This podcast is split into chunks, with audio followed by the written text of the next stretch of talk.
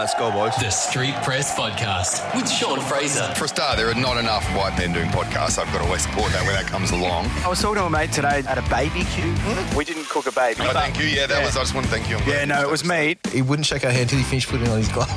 Imagine what he's like during the pandemic. well, I got you here for the podcast after your big night last night, so I'm stoked with that. I get a thrill knowing that you're doing what you're doing. That's good. Well, I don't know what I'm doing today. We're just sort of just winging it. Did you moon Kylie Minogue? Yeah.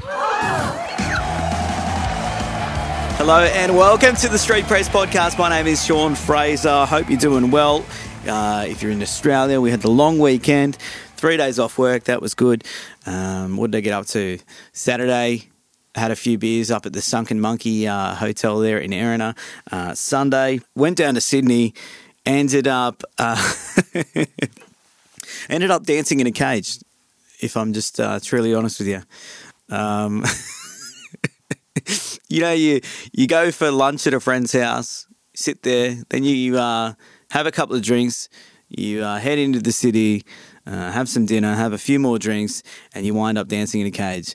It's um, quite a big jump, but uh, hopefully your week has been well. This week, really cool. Got Josh on, lead singer of You Me at Six. They are a pop punk outfit from the UK, a band that I have been listening to for a very, very long time. Uh, I remember actually, if you remember these things, CDs, I had one of their singles, Save It for the Bedroom, on a CD. And uh, my friend Tim and I, we used to just listen to it uh, most Friday nights. I don't even think we were, uh, were allowed to drink alcohol at that time. I think we were in our teens. And uh, it was great to be able to get him on the Street Press podcast to have a chat. Uh, they got a tour coming up. They're coming to Australia for the first time in five years. Uh, we chat about that. We also speak about they've had two number one albums in the UK, which is pretty insane. One of them was an album that dropped in the middle of the pandemic. And I have had a few people on this podcast say to me, you know, what, one of the worst things they did was drop an album during the pandemic because it didn't do too well. They weren't able to go out and tour it. But uh, for You Me at Six, different story. it went right to the top uh, in the UK, which is no easy feat. And like I said, I think it's their second album that has done that. We also talk about dog shit um, in in this interview and the size of the dog shit that he had to wipe up today. And we talk about their new album, Truth Decay, which came out in February this year. It's got a bit of everything, this record.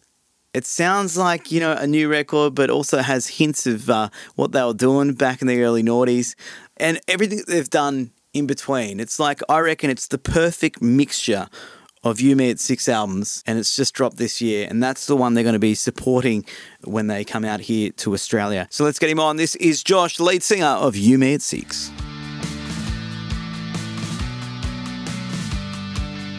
Josh, man, you're right. I'm good, mate. How are you? What's what's been happening today? Today, uh, well, yeah, I just saying to Tiana so far, I've uh, cleared up some chronic diarrhea from my dog all over our, We've just moved into a, really nice new place with oak wood floors, and he's gone, yeah, I, I fancy some of that. So that's me scrubbing uh, that for about an hour this morning. Um, but we went to saw Book of Mormons last night, which was wicked. Oh yeah, So- yeah.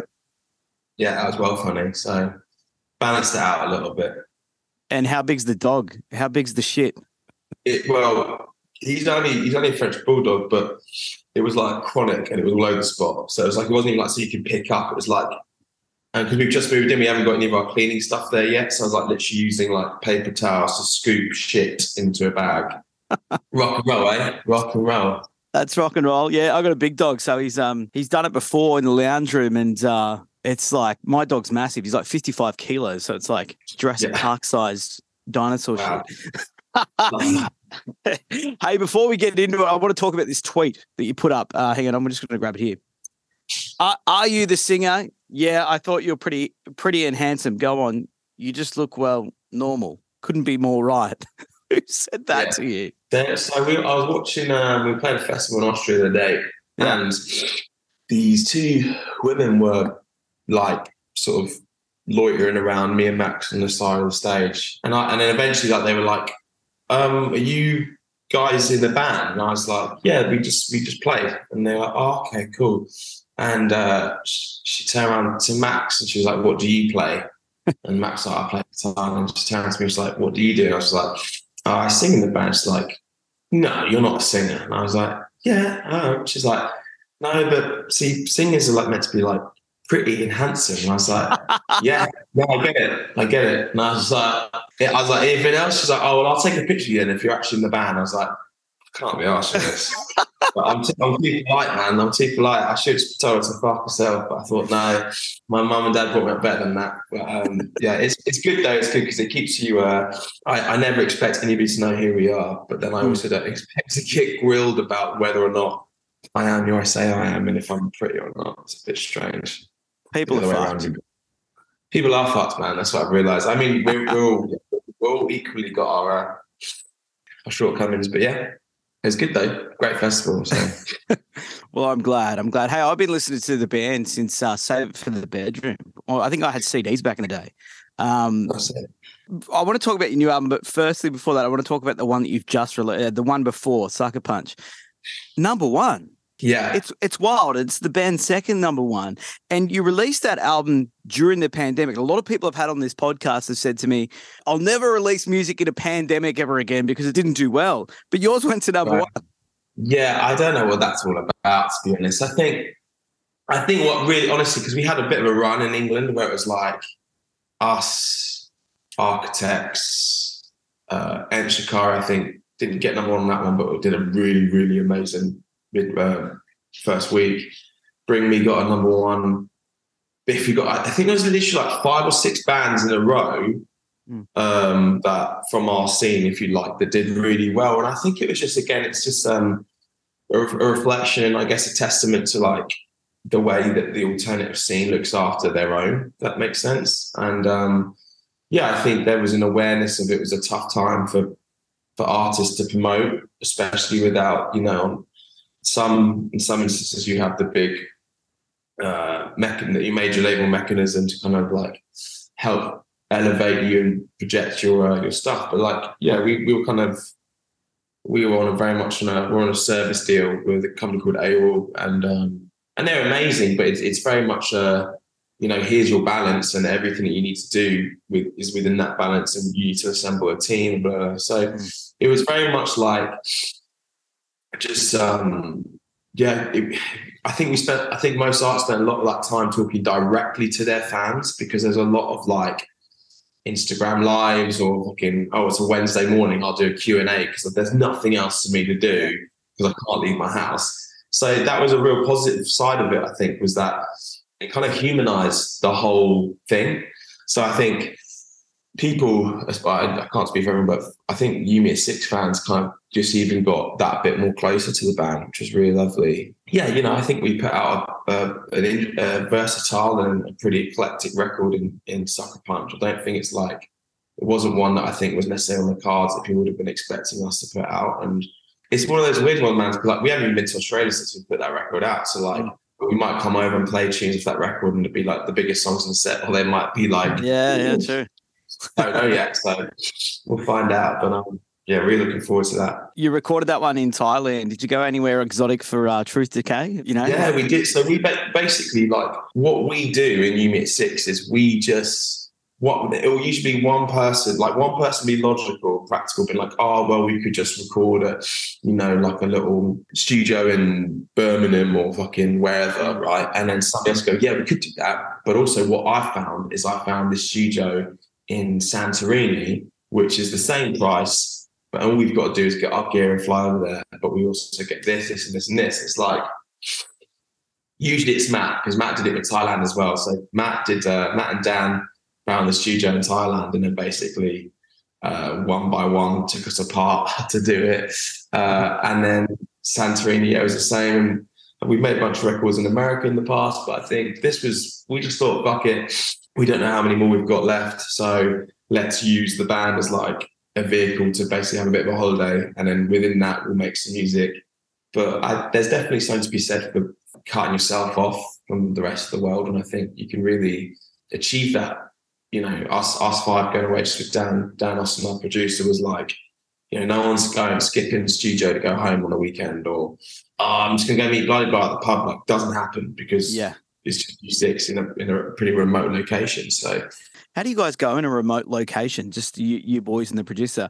Are you getting heaps of work done, or um, are you, are you getting up to a lot of drinking, or you know, eyes on the prize kind of thing? I think yeah, I think it's it's very much like like when we went to Thailand, it was like it was basically just a big house with an out studio, which we did. And Black Rock was a little bit more. Studio was amazing. Accommodation was kind of like an afterthought in the sense of you know, it, but actually it was also like really. um well, it's just super Greek. Imagine what it'd be like going to stay at your grandparents' house in Greece. You know I mean, it was like charming in that sense. But yeah, I think there's obviously a lot of a lot of fun. I think a studio as a pool is always a bit of a joke Um because um, but I think what we do is we, we kind of try to create a, an equilibrium in which there was a lot of space for like unwinding. So that meant that when you were on, you were like 100%. And with Sucker Punch, like we were pretty much we were pretty intoxicated a lot of the time because it was like it was sunny. And uh, you'd go from like sitting in the pool having the beer and like, uh, do you want to come and do a take of this quickly? And you're like, yeah, I guess. Like, and you, I mean, I'm, I'm tracked pretty much the whole record in my swimming trunks in both Sucker Punch and uh, and Scooter K.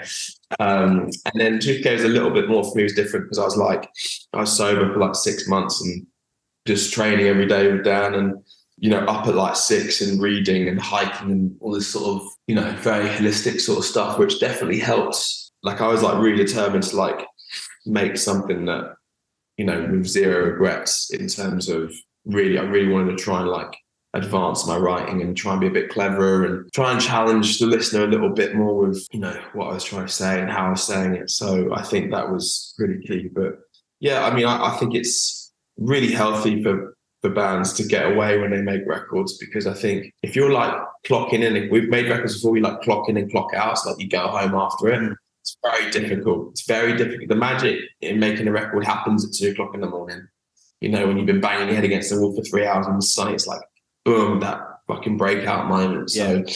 we have to do residential because we need to be able to just start at two in the afternoon or start at eight o'clock in the morning. It just depends on who's like, who's feeling what, you know. So the new album's uh, a really cool mix of uh, You Me at Six. I feel. I feel that you know, you, I get a little nostalgic when I listen to it, but then I also, you know, it's it's really powerful. It's really strong. It's really big. And do you find that? Do you think it's a nice mix of everything you've done over these years? Yeah, well, thank you, Matt. Sweet of you to say. I think it was one of those things where we were like, we were really conscious of like trying to carve out exactly who we were because Sucker Punch was such, like, I call it like our car crash record. It's like a beautiful car crash, but like it's all over the place. It's like loads of little islands, and the only common denominator is that You Me at Six made it. But like, you know, you can't have songs like fucking Make Me Feel Alive right next to like what you're doing right now. Like they're mm. two completely different bands. So we were looking definitely for more continuity and like there to be more cohesiveness in this record. But it was we were also like aware of right, we want to make the best You Me at Six record. So we need to be familiar for our listeners. So we kind of went back and listened to all of our records and like sat down and landed on the fact that, you know, when we got into this whole thing, we were making records that we were trying to emulate our favorite bands. So then we said, well, why don't we just try and emulate the sound of our favorite band, which is us? So we just kind of used our previous records as like a palette, if you like, and the direction. Um, and went from there. And yeah, it was it was wicked because it's very sort of like, hang on, I'm just going to close that window. Yeah typical way doing a podcast and some geezer starts fucking drilling away. Um, yeah, it was it was very much like you know we wanted to make a record that was like embodied the spirit of the band and like the energy of the band that we have live. So like there's a lot of high tempo songs in the record. There's a lot of bouncing up and down songs. And yeah, I think that the the the the main mission statement was to make like a nostalgic You Me at 6 record, but pull it into 2023 and make it relevant both sonically and I guess like we didn't want to sound like a bunch of 30 year olds doing what they did when they were 19. And that was something that we were really like aware of.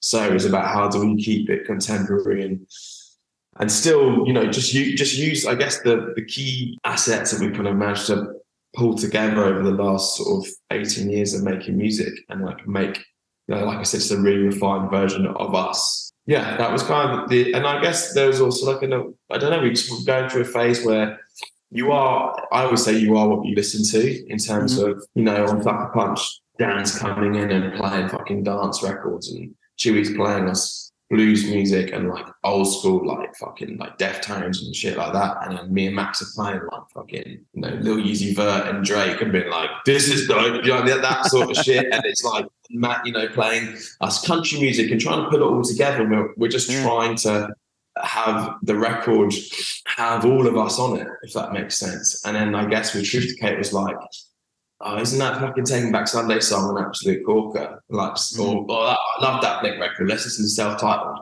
whilst we're, you know, finishing up the day or whatever. And, you know, without it being like a premeditated thing, you start being like, oh man, I, I feel like we could do that really well. So how can we, how can we go back into making emo and pop punk music and making it feel fresh? In the process of what you're saying there, with that thought process, does this, is that where a song like "God Bless the '90s Kids" comes from? You know, you Yeah, think about all your inspiration. Yeah, totally. And we're, and we're, we're romanticizing like a period of our life where um, it was just total innocence and like inexperience in the sense of that song is not about being in the 90s. That song is about being born in the 90s and being a teenager in the early noughties, you know, um, or the, the, the mid late noughties, sorry. And like kind of, you know, I was, we were talking about like, do you remember that first time we went to that rock bar in Japan? Or do you remember that first time we went to that nightclub in Leeds where it's just only pop punk and emo and metal? Like, and we're talking about these times and how that made us feel. And we're like,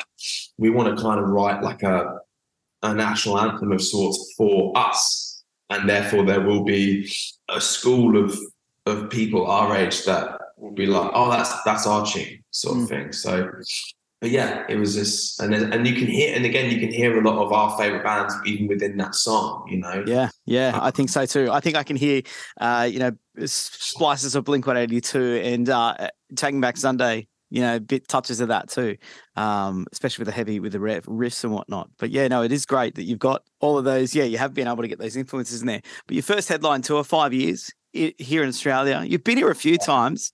I remember catching you guys. I think at Soundwave all that time ago. Rest in peace. One of the one of the best festivals we had in, here in Australia. So if you're away from the game or away from Australia for five years, what's the feeling like? Are you nervous, or are you excited because you know surely there's a big crowd there? Yeah, it's honestly like um, Australia was the first place that felt like home outside of England, and I think you know we've been we've been since we've been going to Australia since 2010, and I think this is like our eleventh time. So Wow. you know, we we we really made a point of like coming almost two times every album if we can, sometimes three depending on on how things have worked out. And like, yeah, we, we love we love touring Australia. Um, we've got a lot of friends there, but I, as I said, it's like one of those weird things when you're, you know, that far away from home and it feels like home. You know, um, Yeah. so for us, we're very excited to come back and love. I, I feel like a different person when I go to Australia, so it's I'm looking forward to feeling that way again. And will you lift the drinking ban when you're in Australia because we're uh, notoriously heavy heavy drinkers here in Australia? I think that's why we like coming to Australia. We, we see a lot of ourselves in the people there. Yeah. Absolutely. Thanks so much for your time, Josh. Um, thanks for jumping on the Street Press podcast. Thanks, bro.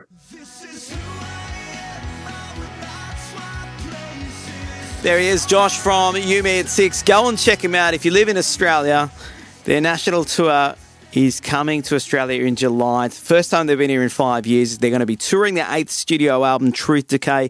Uh, the tour kicks off on Sunday, July 9 in Perth. It'll then head to Adelaide, Brisbane. It's going to be in the Roundhouse in Sydney, uh, as well as the Forum in Melbourne. That's their last show on Sunday, July 16. You will not be disappointed.